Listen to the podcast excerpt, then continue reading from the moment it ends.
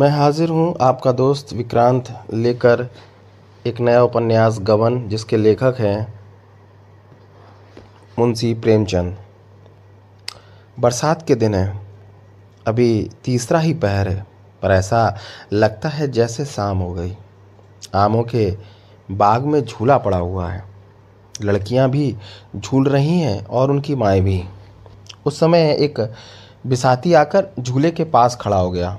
उसे देखते ही झूला छोड़कर छोटी बड़ी सब लड़कियों ने उसे घेर लिया।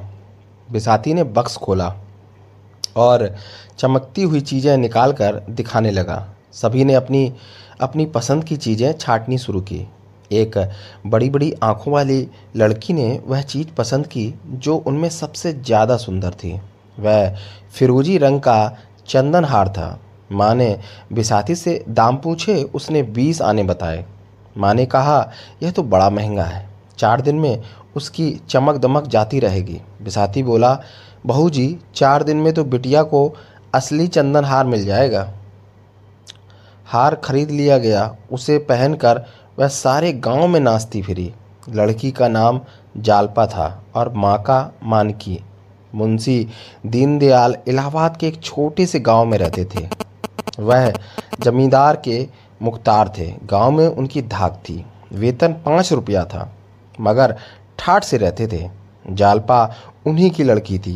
पहले उसके तीन भाई और थे, मगर वह अब अकेली थी। कहते हैं, मुख्तार साहब ने एक गरीब किसान को इतना पिटवाया था कि वह एक सप्ताह के अंदर मर गया और साल के अंदर मुंशी जी के तीनों लड़के जाते रहे। मुंशी जी जब कभी बाहर जाते तो जालपा के लिए कोई ना कोई जेवर ज़रूर लाते। इसलिए जालपा जेवरों से ही खेलती थी। वहीं उसके खिलौने थे।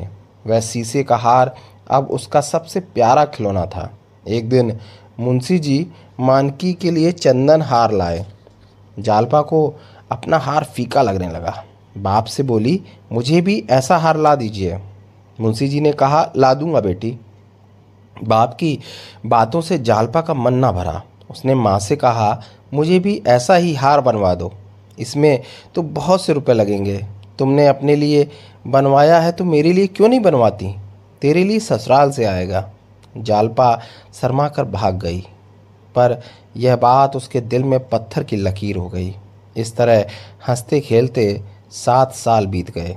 मुंशी दीनदयाल के परिचितों में एक बाबू दयानाथ कचहरी में पचास रुपए के नौकर थे। दीनदयाल का अदालत में रोज ही दयानाथ से कोई ना कोई काम पड़ता रहता था।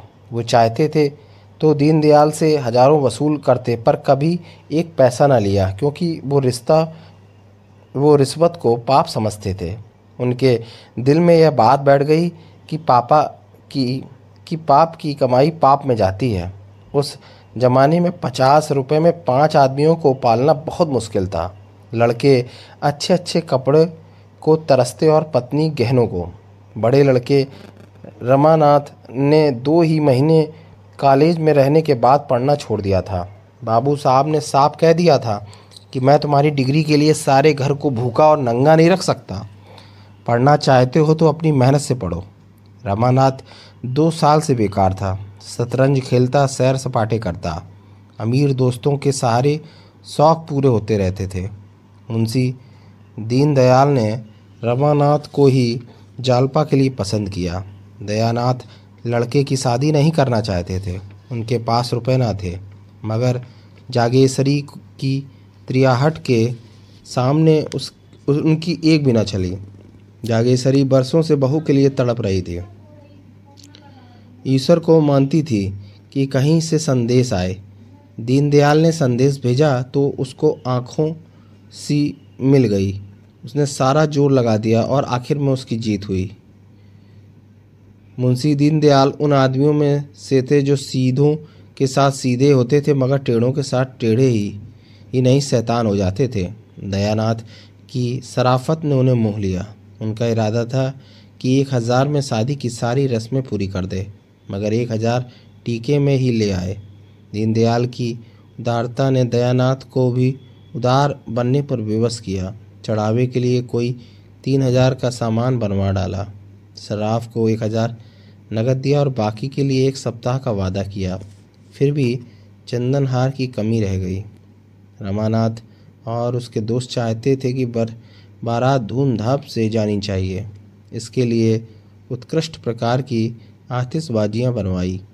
बाजे गाजे का भी अच्छा आयोजन किया। बारात की धूमधाम देखकर हर एक के मुँह से वाह वाह निकली। बारात पहुँची सबने खाना खाया। आधी रात को फिर बाजे बजने लगे। मालूम हुआ कि चढ़ावा आ रहा है। घर में हलचल मच गई। छोटे बड़े सब चढ़ावा देखने के लिए टूट पड़े। माजी एक एक चीज़ निकाल कर देखने और दिखाने लगी। प्रशंसा भी होती रही और आलोचना भी। अचानक किसी ने कहा, क्या चंदन हार नहीं है? माजी ने रोनी सूरत बनाकर कहा, नहीं, चंदन हार तो नहीं आया। दीनदयाल बोले, और सब चीज़ें तो हैं, एक चंदन हार ही तो नहीं है। एक बूढ़ी सी औरत ने मुँह बनाकर कहा, चंदन हार की बात ही और है। मांझी ने कहा, बेचारी के भाग में चंदन हार लिखा ही नहीं है। सबके पीछे जालपा खड़ी थी। उसने सब सुना कि चंदन हार नहीं है। तो उसे ऐसा मालूम हुआ कि शरीर में एक बूंद भी रक्त नहीं है। वह अपने कमरे में आई और फूट फूट कर रोने लगी।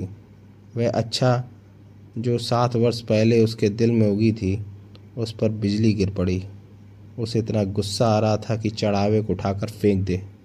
उसने मन में निश्चय किया, अब कोई आभूषण नहीं पहनूँगी।